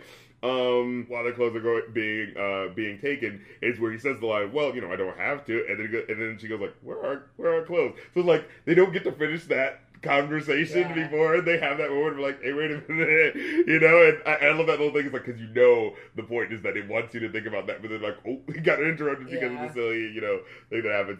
And um, then we after that it gets to the point where they go to the army, um, and we get the guy who uh, uh it's the what is it the site um, health evaluation Yeah, there. It's the medical board, and this was really funny. This is not from the show. This was a uh, the the songs. The music is from the show. So in the show, you just have a group of uh, a group of white girls singing "Black Boys Are Delicious" and a group of black girls singing "White Boys Are So Pretty." Which I just want to say. Like white people, we need to stop every time we talk about black people being attractive, acting like cannibals. Because I Uh, feel like whenever. I feel like whenever white people talk about a black person being attractive, it's all like, oh, yummy, like chocolate, mocha. It's like, you know, like you, you, you're giving some Armie Hammer Yeah, vibes. I mean, you know, not that there aren't, you know, like, uh, you know, chocolate, uh, uh, uh, uh, what is it? I mean, not that people, you know, black people don't have that, you know, like, I'm dark chocolate, you know what I'm yeah, saying? yeah, yeah, but that it's just you know. But- when it's consistent, it's like, are you, are you a cannibal? yeah, yeah, yeah. um, but they, but the funny thing in the movie is that you've got the medical board who, you know, each Right, the men. coming before them and naked to be evaluated, and they're all just singing it also. Yeah, And yeah. like it's so that's it's so that's what funny. makes it such a great moment, yeah. and it's not to be clear, it's not funny because her gay. Right. It's funny because the idea that the medical board is really just a bunch of pervs who's loving the excuse to see these guys naked. right. Um, and and oh, oh yeah, and it starts actually with uh, a, a bit of a, a, a bit of a gag with gag. the this little tiny tiny skinny guy comes in and he's and he's stripped naked but he won't take his socks off and so eventually one of the one of the officers just comes in and picks him up yeah, and the other guy like and, takes off his socks, just- and he's got and he's got red, red, painted toes, toes, yeah. yeah, yeah, and they all just like like all right next. So and then launch into singing about how how much they love all the bodies Exactly. they get to look at But then the question is like, so is that guy not allowed now because it's like, oh, he's gay? Like, is that what it is? Because they say like and it felt like I a mean, I dismissive feel thing, like, right? yeah, Like, I feel like that guy weighing eighty pounds might be more than a pro- more of a problem than his toenails. But uh, yeah, I don't, I don't know because, um, well, th- probably because the thing is that, um, the thing is, and I actually um, know a guy who he's an older gay gentleman who was in the army prior to Don't Ask, Don't Tell. What a Mm. lot of people don't realize is like Don't Ask, Don't Tell was actually an improvement because Mhm. prior to that, the military had thing. Yeah. the military had people literally trying to suss out whether somebody was gay or not. They had like Yeah, yeah. gay detectives, right. and um, and I remember this guy telling me about it how um, he had actually an officer kind of invite him out and was terrified because he was like if if somebody finds out you know i'm going to get discharged and if you get discharged for being gay that reason is on your paperwork forever and you're not going to be able to get a job you're not going to be able to get a, an apartment Like it's, literally, it's going to yeah. fuck up your life Right. um, Being gay is like so- causing. right Yeah, so somebody so it's quite possible that they would look at the toenails and go no you know Even though they themselves are gawking at these dudes because they are clearly attracted to them. You know what I mean? And then, so so you have the um, the the song cuts back and forth between the trio of girls who are just like in a park singing "White Boys Are So Pretty," yeah. cutting back to the medical board, and they're doing like little sort of uh, choreographed movements Under the table, under yeah. the table. It's so funny. So it cuts back and forth between the girls in the park and then the the board, and it ends on they're singing, you know, "White Boys Are So Pretty," and cuts to Claude standing there naked and looking deeply uncomfortable. Yeah, white boys, woo! uh, so, and then after that, we get the big war training scene where you're seeing like all the things that he Training has to do. montage. Yeah, and you hear the color yellow crimson, white, white, Yeah, yeah. yeah, yeah.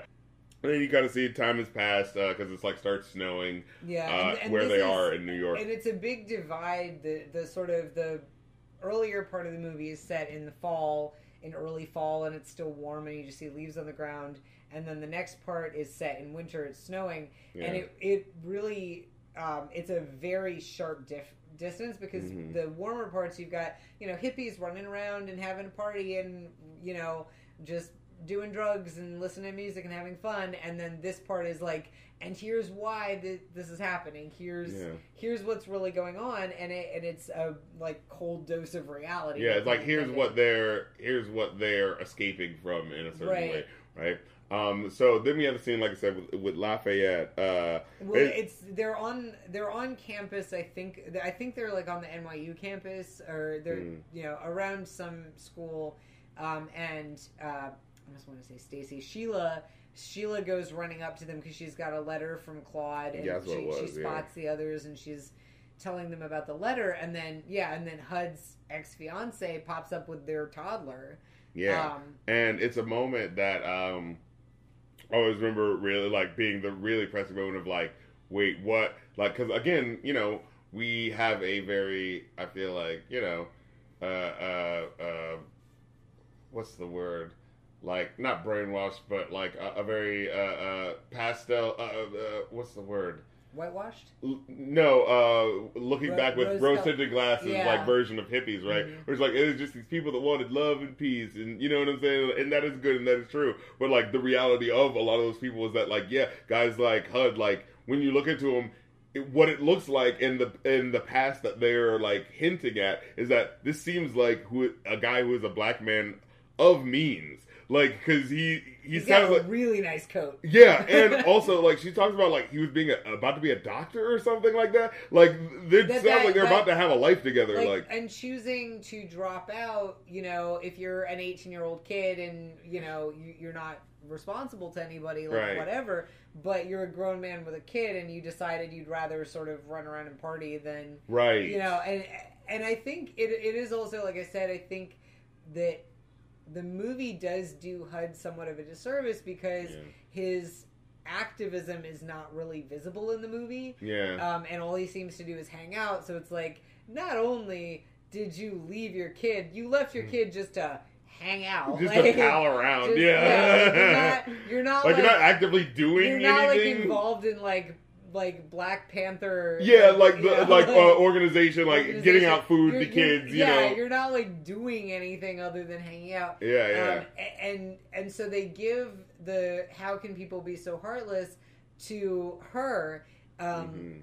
and it becomes all the more powerful because it's Yes. not just you're being kind of mean it's you've abandoned your family yeah. That's why I love that. Like, it's such a cutting song The in relation to lyric, this thing. That, especially people who care about strangers oh who man, care about what a lyric! social injustice Right? and I think, oh, and I think it's still cuts. I mean it's still like I think we know people who can say all the right things and talk about how much they care about this issue and that issue Mm. and are shitty to the people in their actual lives Yeah, right. And and maybe there's an element of them that feels like, well, because I'm doing good things, hey man, you know, it doesn't matter, you know, how I'm being in this respect because I'm doing mm-hmm. the good thing, the better good thing that you're supposed to do. But it's like, but I don't like you as a person because you're being a dick to me in order to do that thing in Right. that certain capacity, right? And like in that way, that Berger is kind of like a dick in order to get what he wants in certain capacities that you see throughout the film, but in a way that's like, oh, he's doing this for his friend. You know what I'm saying? It's like you're also seeing like the really toxic side of that. That's still like you know, based in a, a very real, like as we discussed earlier, sense of like um, still based in that male toxic, like you know, ideology, right? Where it's still about me and what I want. And like, sure, you should have free love and all these things. So it's like, but because it's like coming to me and I'm realizing this, it doesn't matter what point at, uh, at, that I realize this and what interpersonal relationship I have with people. The point is that the truth is to be free, and so I need to move away from these people, regardless of the fact that, like I said, like you already have a kid. Yeah. Like, you know what I'm saying? Well, and and specifically, like the hippie movement had a lot of misogyny in it, and we are Mm. even seeing, you know, you even saw it in the more latter day, like, uh, you know, Occupy Wall Street apparently had a huge problem with women getting assaulted and just generally women Mm. being disrespected in that space Wow. because if your, you know, if your ethos is you know, screw the man, I'm gonna go do what I want, but you're not interrogating what you're doing Mhm. to, you know, to make the world shittier. Then right. it's, you're 'Cause just you gonna just be see yourself as You- the good guy protagonist of right. the movie. and- yeah. yeah. So, um, so basically, we find out that Hud's a deadbeat dad, Yeah. and Um, uh, yeah, and and now I don't like the like the shot composition of this they- moment. yeah, I was gonna say it's not shot super well because Yeah. it just alternates between A very They- far shot of a, a, a Yeah. far shot of the hippies just kind of like walking like they're talking with Lafayette while he's like trying to figure out whether or not he should like yeah like Yeah. uh, invite her in to hang out with them. Yeah. and then and then just a like very square on shot of her singing directly at the camera Yeah. and then occasional shots of the adorable child um, Man. but yeah it's it's not the best staging but she is so good in her yeah, she's so powerful. her performance really and also, they look fucking just on point with the costumes. Like they just look so fucking good in that moment. Yeah. Look at Lafayette. He's got the cool double like Lafayette thing going has on. like this giant frock coated yeah, right. Yeah. Like I was like, God damn. Yeah. and so we we find out that she does end up sort of jo- like hooking up with them and Yeah. she, we the next we see her is having this conversation with Jeannie where she's basically like I am a normal person I would Right. like my fiance to not be impregnating other girls Yeah, And- exactly. and Jeannie's like whatever man yeah, she's like, oh well, you know, like I, I just feel like you know they're excited about it, and I'm excited about it. Jeannie's such a cute it. little muppet but also so like, oh, you're just that- not thinking about these issues. that it was that poly splaining thing. It Yeah. was that like it was that it was that like oh you just need to get really enlightened and then you won't care that your man ran off. you." Exactly. Yeah, yeah. If, if you just like you know accept you know like life you know happening, man. You know what I mean? yeah, it, like you don't need boundaries when you just have freedom. Yeah, that's that's the issue exactly. Like free, you know, uh, what, what do they say in Austin Powers? Uh, we learn free love and responsibility, man. uh, what is it? Uh, uh, what is it says? Uh, oh yeah, well I was just commenting. Yeah, just the fact that it does that two shot dynamic for so goddamn long reminds me of the Wiz. There's one scene in the Wiz with the ease on down the road, and I think it's just like. It's just so long, just a shot of them like just walking down the road. It's like, oh my god, like I get it. Uh, but yeah, and then you have the moment where they're like, uh, the sort of callback moment where like, man, how are we going to get a car to go all the way out there? And they, uh, well, we didn't mention it earlier, but there's a scene earlier where, again, like, sure, they kind of like, uh, like, we're supposed to like these guys because they are the protagonists of the movie. But when you watch the moment of him, like, oh, they need to get a car. Oh, how are they gonna get a car? Uh, well, uh, uh, what's her name? Um, They steal Bever- Sheila's brother's. Car. yeah, yeah. Sheila and her brother are like driving to school, and he just kind of walks up and st- like in front of the car and like stops them. And is like, "Hey, uh, you know what? How you doing? Where you going?" And it's just like, "Uh, could you like move, please?" And it's like, "No, no, well, we kind of need, you know, kind of need to talk to you for a second. Could you get out of the car?" And just like, "Oh." And you know, it's like at first he's like really flustered, but then he's like, "Well, you know, I'll handle this shit. Like, don't They worry." You know, they do some shit that is so illegal. Like not fucking cool. Yeah, like is- but but it's just like oh in real life like there would be such consequences for Yeah. that And it's like it's not like it's not done in a way where it's just like, oh, that was so slick how they pulled it off. It is just kind of like, no, you're just kind of a dick. Like he just happened to let his I guard mean, down and step out of the car. to be fair like they're going with Sheila and it is her family car at least it's Yeah. not like stealing from a complete stranger They're going with Sheila, but like the first time when they do it, it's like he ducks and goes down, and the brother's And like, "Whoa, what's going on?" him, yeah. yeah. yeah, and he opens the door, and then yeah, he just goes in, and uh, he he like gets to the car, and he's like, "Hey, how you doing? Hey, you wanna you wanna get in the car and uh, drive with us?" And he's like, "Hey," and he gets to the car, um, but like the whole time they're having that conversation. Which again, the conversation is supposed to be about like, hey, we're bringing, we're, we're, we're trying to go see Claude, and you know, we need some wheels. And the whole thing's supposed to be about like, oh, I'm doing this for my friend who's trying to see you. And the whole conversation, he keeps putting his hand on her thigh and sliding up her dress, and it's just like, well, which is it, dude? Yeah. Like what? You know, like I get it, and all that, but like. This kind of mixing the message if you're doing this for him, but then you're like, hey, let me get a piece too, you know what I'm saying? It's like, it just immediately is like, well, then what the fuck is this? Yeah. Like, it, it just doesn't, it feels weird for that to be like, Yeah. and again, I understand because, you know, he's hippie and, uh, you know, whatever, but like, it just feels weird as a Yeah. character moment to be like, you are doing all of these things specifically to get this girl for him, and yet you are still trying to get her yourself. Like, Mhm. what? This is it starts getting. What's the through line? it- yeah, it starts getting very plotty, and the and the plot starts accelerating a lot near the end. Mm, So they drive for five days out to Nevada, where Claude is stationed, yeah. uh, and uh, and Sheila, uh, and they try to just go in on post to start with and get turned away because, and it's not quite clear who's done this, but they there's a big assembly, Oh, right, right. and then somebody has At the basically military base. Right, and somebody has basically taken over the military, uh, the the station, the radio station with rock music. With I think it's Jim. It sounds like Jimi Hendrix. It's like faux. Jimi Yeah, it's Hendrix. basically that type of like, Yeah. So somebody- really languid guitar, you know. And yeah, I think the idea is that it's like no one's doing it. It's just the magic of the because they're in a protest. There's a protest happening in D.C. that Mm-hmm. Right. they're doing where they're like protesting the war, and then the I, I guess the idea is like the power of the music is hitting this military base where he's at, and Right. so like they're trying because they go into a control room and they don't see anybody's like m- you know messing with the, the dials or anything like Right. that, so they just end up like shooting at hippie the magic. yeah, Yeah. it's a hippie I like- I magic. like that hippie magic, So, basically. Hashtag but- hippie magic. But essentially, there's an incident, so they lock things down on base. They won't let anybody in.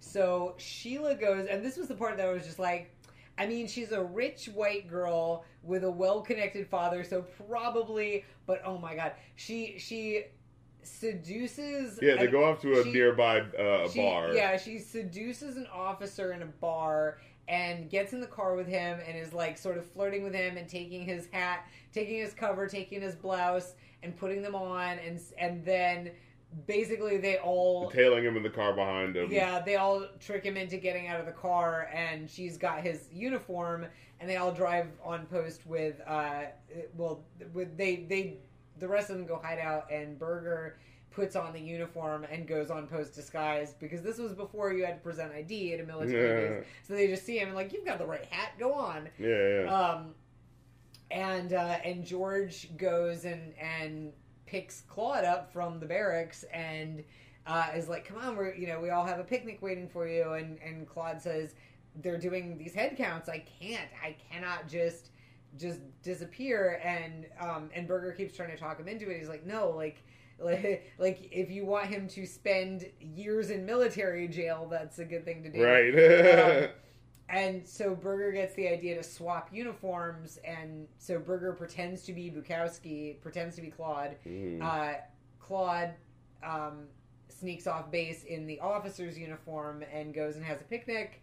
Yeah. and- And, of course, uh, no one notices that uh, Claude looks different because you know in the army you're just a number, you know. Well. I think I mean they Because I think someone looks like they're turning and they're I- I like trying to look at them, but they just kind of go like, never mind yeah. it. Oh, and and I forgot to mention that Berger has had a very awkward scissor haircut. Oh yeah, because I had to cut it they off. the- chop yeah. off they chop off his magnificent mane. Yeah, and I remember when I was younger having to like, you know, I, I'm talking about my uh, amongst my family about like, oh, you know, when he loses his hair, he loses his confidence, so that's why Like, he like can't like. Samson. yeah. exactly. um, and so so Berger ends up in the barracks um, as Claude, and all of a sudden, do we have battery? oh yeah, We're we're good. good. Okay, and then all of a sudden there are orders to move out, which Yeah. is no warning, and it's this you know timing tragedy where Claude gets back. Just in time to see the plane pulling off, where Oh yeah. has has marched on, desperately singing a reprise. Oh, and it's of- such a. and he's singing I I believe that God believes in Claude. That's me realizing like I I've put myself in this Yeah. situation. And of course, he also he's not only going to war, which is bad enough, but he has had no yeah, no training, so he's definitely dead. And, yeah, and then it, it pretty much immediately cuts to Oh, the grave, man, yeah. which and this is the really sad part. And we've met Berger's family, and we like he's got parents who love him, and he is buried in a grave that says Claude Bukowski Yeah, yeah. because he basically gave his life. Yeah, uh, and not not only and and to not even be able to be mourned properly. Yeah, yeah, Um, and then Claude's there, presumably now being George Berger. yeah. Um, Uh, but yeah, like it's such a dark moment, like an iconic scene where you see him, uh, like the echoing of his voice as he, as you see the uh, the the soldiers' helmets marching into the plane, the darkness of the plane, like Yeah. that's me, that's me, that's me. The Yeah. echo is just like, oh my god, and the background singers are going like something in silence, you know. Oh, it's like what are the lyrics of this one part? It's so epic. Oh, well, I wrote the earlier lyric, but uh really good lyric at the beginning eh, from Age of Aquarius where it says, you know, the lyric of harmony and understanding, sympathy and trust abounding, no more falsehoods or derisions, golden living dreams of visions, mystic crystal revelations, and the mind's true liberation. It's like, yeah, that's what I'm talking about. Like, you don't need to be this shit. And you know what's funny is like, I, I just to say my personal hippy dippy philosophy is like, we're in an age, a new age where we could do that shit and make it work this time, right? Yeah. Like, cause which I don't personally believe in astrology, Mhm. but I do find it funny that the astrology in that song is apparently just complete bunk. It is like, Oh, yeah, if you ask an it's just supposed to sound no, good. that is absolute Yeah. nonsense. the age of Aquarius is actually the moon is in the seventh house. well, and, uh, like the age of Aquarius actually would be a time of like horrific strife and like Yeah. So I, I guess uh, you I mean, can say. yeah. Um, oh, that was the dawning. Now we're in the uh, midst of Yeah. the. but uh, what um, but yeah, it, I mean, there are lyrics in there again that just sound like flourishes. What, what was that one lyric where it says like uh, golden vision, dreams of living? Like that doesn't really mean anything, but that sounds really good. Yeah. But then that one lyric about like you know the mind's true liberation, Yeah. like that is Well, like then real shit we should be thinking the- about, right? Like the protest song three five zero zero. Oh yes, and there's some great other actual lyrics. That's based on a Ginsberg poem. Uh, and uh, what was it? Uh, um, what was it? The uh, three, uh, two hundred and fifty-six Vietnam catcher. That part that was on the army base when they were singing. Yeah, yeah. So th- like there are like real like moments of like, oh my god, they're referencing something that's real and you know honest. You know. Uh, uh, we starve, look at one another, short of breath. Walking proudly in our winter coats, wearing stains from laboratories, facing a dying nation. It's like Jesus Christ of moving paper fantasy, listening for the new told lies with supreme visions of lonely tunes. And then the part at the end where he says, uh, um, "Silence tells me secretly everything." The the one Soulful brother who's singing that shit is just like so goddamn dark. Silence tells me secretly everything. It's just like, oh my god. Yeah. And then the the the oh the lyrics afterwards was just like uh um, I'm sorry, these lyrics are just so fucking good. You know what I mean? Uh, our space songs on a spider web, sitar. Life is around you and in you. Answer for Timothy Leary, dearie. That's the part right there.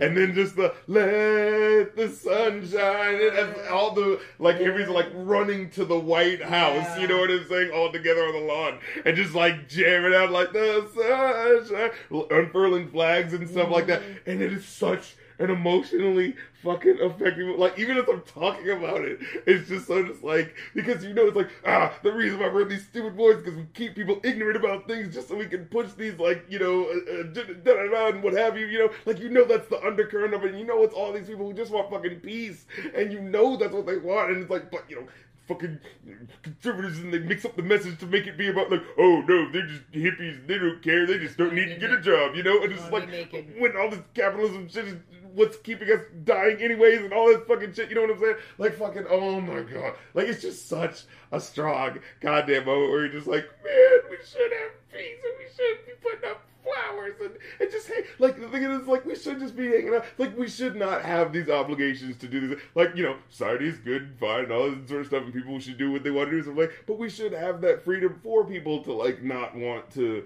you know have to conform to whatever like because that is what you know those people who drop out are calling back to right? It's just like there's this mm-hmm. pipeline that just says this is life for you and it's them having that realization that like I don't have to do that just because that's what's set up for me, right? And you know, it's people genuinely questioning, you know, their purpose and and really trying to find that, right? But you know, of course, we get bogged down with again, like it's not there isn't imperfections, right? Like the, these people are human beings, and you know, uh, when, when they're thinking about certain things, they're overlooking other things, and that's the reality to it, right? But you know, there is a level of like these people really wanting to like change, and it's so funny seeing like you know from a government level how like the government like reacted to them right like uh, one of the things i remember learning is that like oh yeah you know nixon fucking tricky dicky uh, was basically trying to pin certain drugs on like black and white people so basically it's like Oh yeah, there was the the. I mean, w- there was a direct quote that that he got caught saying was that basically. Um, we made, you know, we, we made the hippie movement about marijuana and the Yeah. black rights movement about like heroin, or something like that and you know and and then we just threw him in jail. And Yeah. like, you know, it was like, and it's so just like, wow, like you are the people in charge, and these people are talking about like serious shit, and like that's all you cared about. Like, god damn you, you know what I mean? Like, fuck, man. And and what's now what's funny is that. It's funny that, like, yeah, the black people were supposed to be on heroin, and the white people were to get, you know, the black people, we need to get them with heroin. Any of you white people who want to, uh, you know, get uppity too, we'll, we'll charge you with weed, you know? And the funny thing is, that actually ended up switching as like the stereotypes as Mhm. time went on, right? Like because the white the white burnouts people, are associated yeah. with heroin, right? And like the blacks do we the blacks and the Mexicans, oh you know. this is this is what it was okay so the nixon campaign i'm reading from a vox article The Mhm. Nixon campaign in 1968 and the Nixon White House after that had two enemies: the anti-war left and black people. Uh, I love that. I love the anti-war. left. We we have ideological differences with with with these white people, and just black people need to just stop. you know, black people need to shut up in general, And this is, right? um, like and this is uh, the the anti-war left and black people. um, Nixon domestic policy advisor John Ehrlichman. So Ehrlichman told journalist Dan Baum in 1994, "You understand what I'm saying? We knew we couldn't make it illegal to be either against the war or blacks." But by getting the public to associate the hippies with marijuana and blacks with heroin, and then criminalizing both heavily, we could disrupt those communities. Like that. I'm so glad you got that specific quote because that is what makes it so goddamn disgusting. Yeah. Like they're just specific. Like these upper government people, they didn't want to engage with these ideas. They just want to be like, eh, how can we shut you guys up as easily as possible? Well, just associated with drugs, and so we don't need to listen to the point. You know, it's just like, oh my fucking god! Like you I just mean, so listen. much of the war on drugs, so much of the war on drugs is about finding something you could get against people, Yeah. so that you don't have to listen to them. Oh my lord! The you showed me that podcast you're wrong about, and the Mhm. episode on Dare. It, it you know, it's one of those things where like with something I haven't listened to that one yet. Oh my goodness! When something like affects you, and like you know, you grew up with something, you know, because like you saw that, like you know, the, you got the shirts, and like dare is just a normal thing. What? It's just police officers coming in to tell you about drugs, and then like you grow up and like that was insidious and a waste of our time and a waste of resources, and you just went along with it because you were ah, kind of had racist like tendencies and didn't want to admit that you had racist tendencies behind the reason why you were doing what you were doing. You know, like one of the biggest things is that like, oh yeah, we're going after uh, uh you know drugs, so like you know kids, if you know someone who does do does drugs, like tell someone about it. But I think I told you about that where it's just like, well, if you're telling like ten year olds to, to like rat on You're them, it's like. Yeah, you're telling ten year olds to narc. Yeah, I- rat on like their relatives if they are someone who's like doing drugs, Oh, right? yeah. But then on top of that, like, uh, what is it? It's just like it was something about like the way they're doing things like doesn't work on the white suburban kids that they Oh, were well, talking that's to. what I was just thinking. Is like the kids, like you know, yeah, you or I mean, I grew up in like redneck Georgia that was about. I think my school was a little less than half black and a little more than half white. Um, but I don't think anybody was really like I. I didn't know anybody in high school who I didn't really know anybody in high school out there who smoked Mm. on a regular basis because it was just harder to get stuff. Um, and uh, I did know kids in Savannah who liked to smoke in their dare shirts. but yeah, it's like, but yeah, it's like you're talking to you're talking to people who are yeah, it was like they're not like yeah, the way that they talked to us, it was like we were going to be running into pushers on every corner. Yeah, It's like, exactly. we live in a town of three thousand people. That's yeah, not, that's the point, big like, point. Yeah, yeah. It's like sticking a weapon on somebody so that you can then hurt them and claim self defense. Yeah, of course, it's, of course. It's saying well, we have a problem with you, but we can't attack you for what we actually have a problem with you for, which is agitating for social change. So hmm. we're gonna say, oh, well, it's actually drugs are the problem. Yeah, yeah. because yeah. also it's like question even the assumption that getting people to not do drugs should be a social priority. It's like right. obviously like people who are severely addicted, who are dying of overdoses, who are like have you know Debilitating like, like, problems. things in their lives. Yeah. That's a bad thing. But the idea that the solution to that happening is to make sure that nobody does drugs is just you know Yeah, that's like yeah. saying that's like saying make sure nobody eats and then we can eliminate eating disorders. yeah, It's just- exactly. Yeah, like- yeah, yeah. I mean, they tried to do it with alcohol and it didn't fucking work. like it's Right. just, it's just, but it is funny to see like that unfolding in front of you as like a kid, right? Because like you know things in the past, like oh that propaganda thing that happened in the past was ridiculous. Those '50s propaganda ads, whatever. But then seeing like there was basically yeah, that was the new version of that. That was Well, just and you know, right now as we're seeing pot legalization roll out more and more and more across the states, I really think it's going to be like gay marriage, where it's going to be like eventually there are so many states doing it that it's just going to be like, come on, let's just make it Yeah, yeah, It's yeah. ridiculous.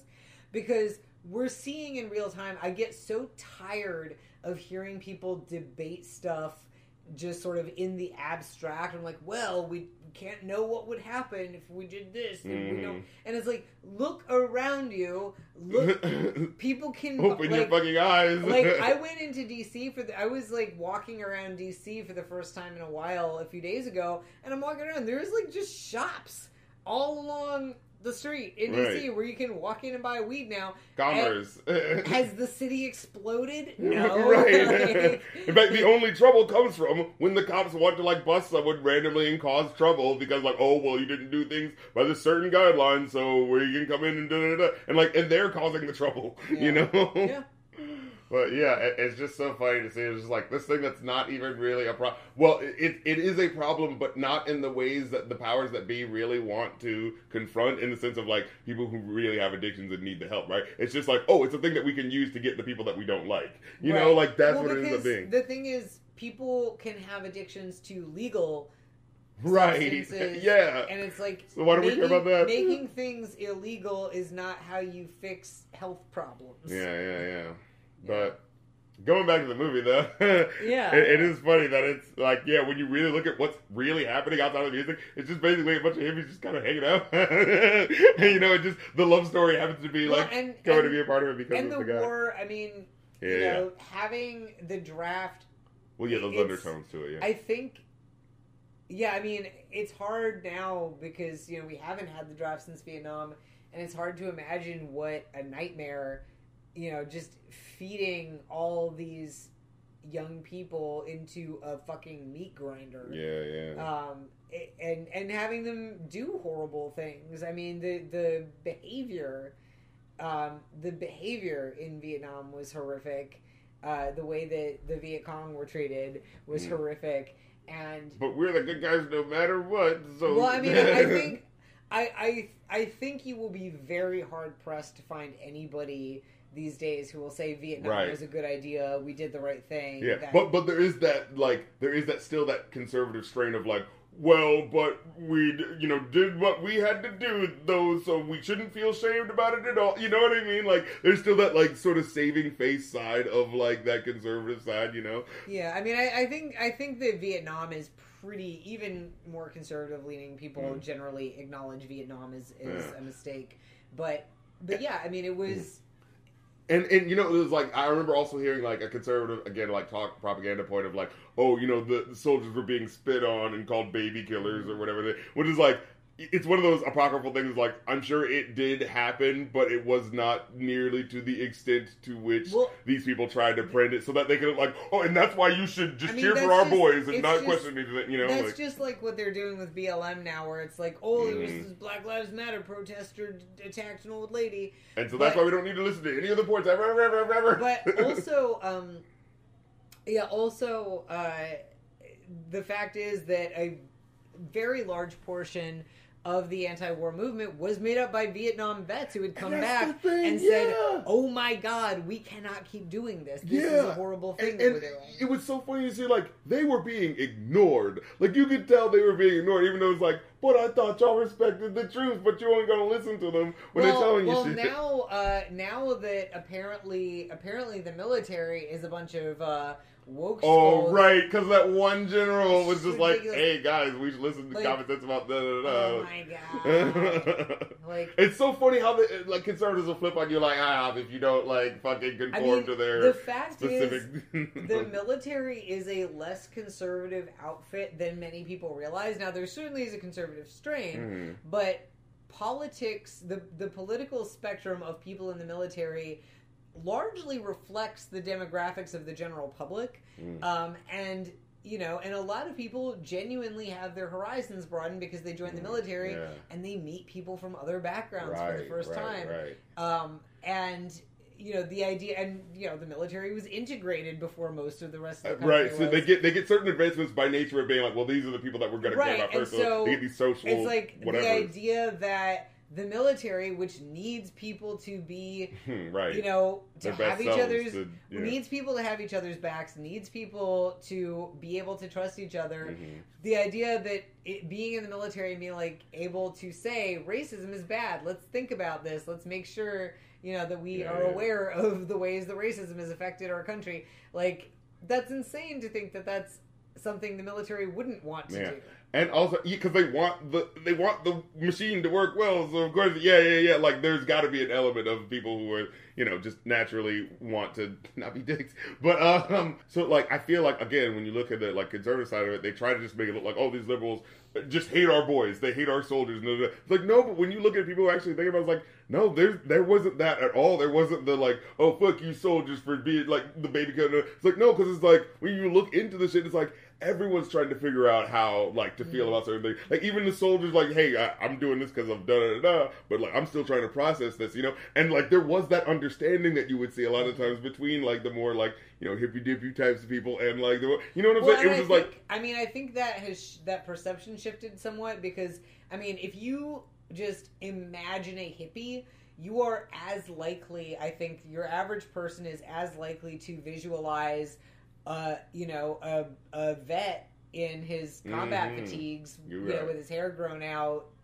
Dealing with PTSD, as you are to imagine some like flower child your fresh out of high student. school, yeah, yeah, yeah. you know so I, I do think the perception shifted somewhat but um but yeah and and having in hair where the you know the hippies are not nasty to claude when they Right, out they're, right. they're instead like oh let's give him a good send-off Yeah, yeah, yeah. um and it, like there's that, like because like there are issues that they are thinking about and talking about, but it's not it's not to take out on the individual other Right, guy on the ground. You know? attacking attacking an individual soldier who has been drafted Yeah, is not the way you take on the military industrial complex Exactly, you know. Yeah. Um, but yeah, it overall incredible movie. It will make your hair stand on end, like with the emotion of certain scenes. Just watch this movie, guys. Yeah. if you It's haven't, like, it's been so hard for me it. now to just spend this whole time like singing the entire Right? Oh, it's so good. Just, like watch it just cause like you forget all the messages just to have those songs in your head. so good, yeah. and, and then let the deep messages get into your soul and, and then you understand the hippy dippy movement and everything about the peace, love and understanding all that fun sexy stuff. But uh until until that happens though and we're all in the golden age where everyone's naked because, you know, no one cares about uh, societal expectations and we're all happy and having fun and playing video games and having sex or whatever. Um, and until we reach that utopia, this has been the Review New Podcast. Thank you for listening. If you want to hear all the other exclusive episodes, be sure to check them out now on Patreon uh, at the Rap Critic Patreon, patreon.com slash Rap Critic, where you will now get the Rap Critic uh, episodes in addition to the exclusive Review a New Podcast episodes because it's all together and consolidated and stuff. So get with it, act like you want it. And until next time, I'm DJ. I'm Evan. And let the, The sun sun shine. shine. Let the sun shine in. The sun shining. You better let